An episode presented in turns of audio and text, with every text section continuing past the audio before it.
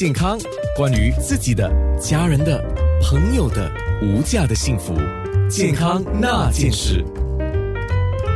健康那件事，如果说到音乐治疗，我以为是这十年的事情。我找了一下资料，原来已经大概有半个世纪，就是五十年啊。在新加坡的玉郎社区医院，音乐治疗师梁国庭，你就先来说一下，因为很多人就说音乐治疗啊，是不播一个歌啊，唱一个歌啊，播一个音乐啊。那如果我播音乐怎么办？到底什么是音乐治疗？谢谢你，安娜问了一个非常重要的一个问题。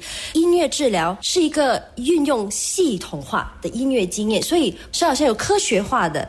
它不单单只是聆听音乐，是结合了心灵疗愈和科学原理的一种整体的疗法。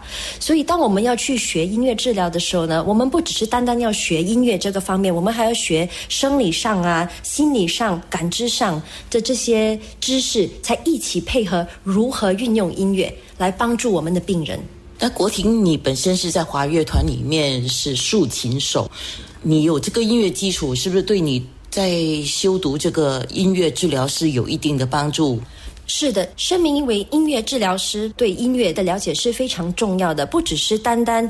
音乐这一方面，而且是我们如何去弹奏我们的这些乐器，我们就要精通一些不同的乐器。所以，虽然我是在华乐团是竖琴手，可是我也需要懂得怎样弹钢琴啊，我还需要用到一些小的那些 percussion 那些打击乐啊，而且我要唱歌，因为很多时候我们在医院啊，或者在那些特殊教育的那些领域一方面，我们必须用到我们的歌声，因为很多时候不是每一个病人我们不。可以用到，因为他们可能肢体上没有那个能力，所以我们就用到我们的歌声，会比较进入他们的感知性的那种意思。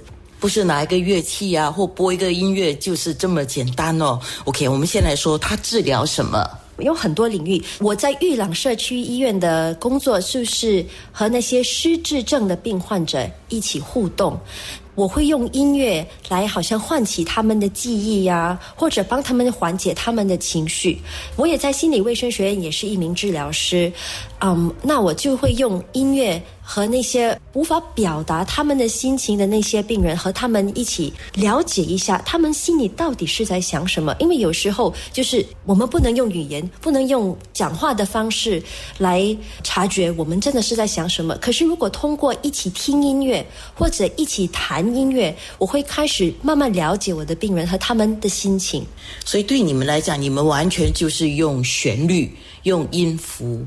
用歌声呃来进行治疗，就是非药物了。对，最最重要的就是，而且在失智症病患者那里，因为他们常常会有很多情绪的问题，是因为大脑的衰退嘛，所以很多时候他们就要吃很多不同的药，而且他们有时不想吃药，家里人他们的看护者也是压力非常大的，因为。他们面对他们的家人、他们的爱人，这是完全变了一个人的样子。如果我们可以通过音乐帮他们再有一个沟通，再有一 connection，这样，而且不需要用到药物，可以缓解他们情绪，让他们比较平静下来，恢复好像以前的的那个样子，是对他们的家人是非常宝贵的一个经验。那等一下，请郭婷来教我们的听众。就如果是一些轻微的情况的话，我们自己在家里面可以用音乐治疗来帮助家人吗？健康那件事，我跟。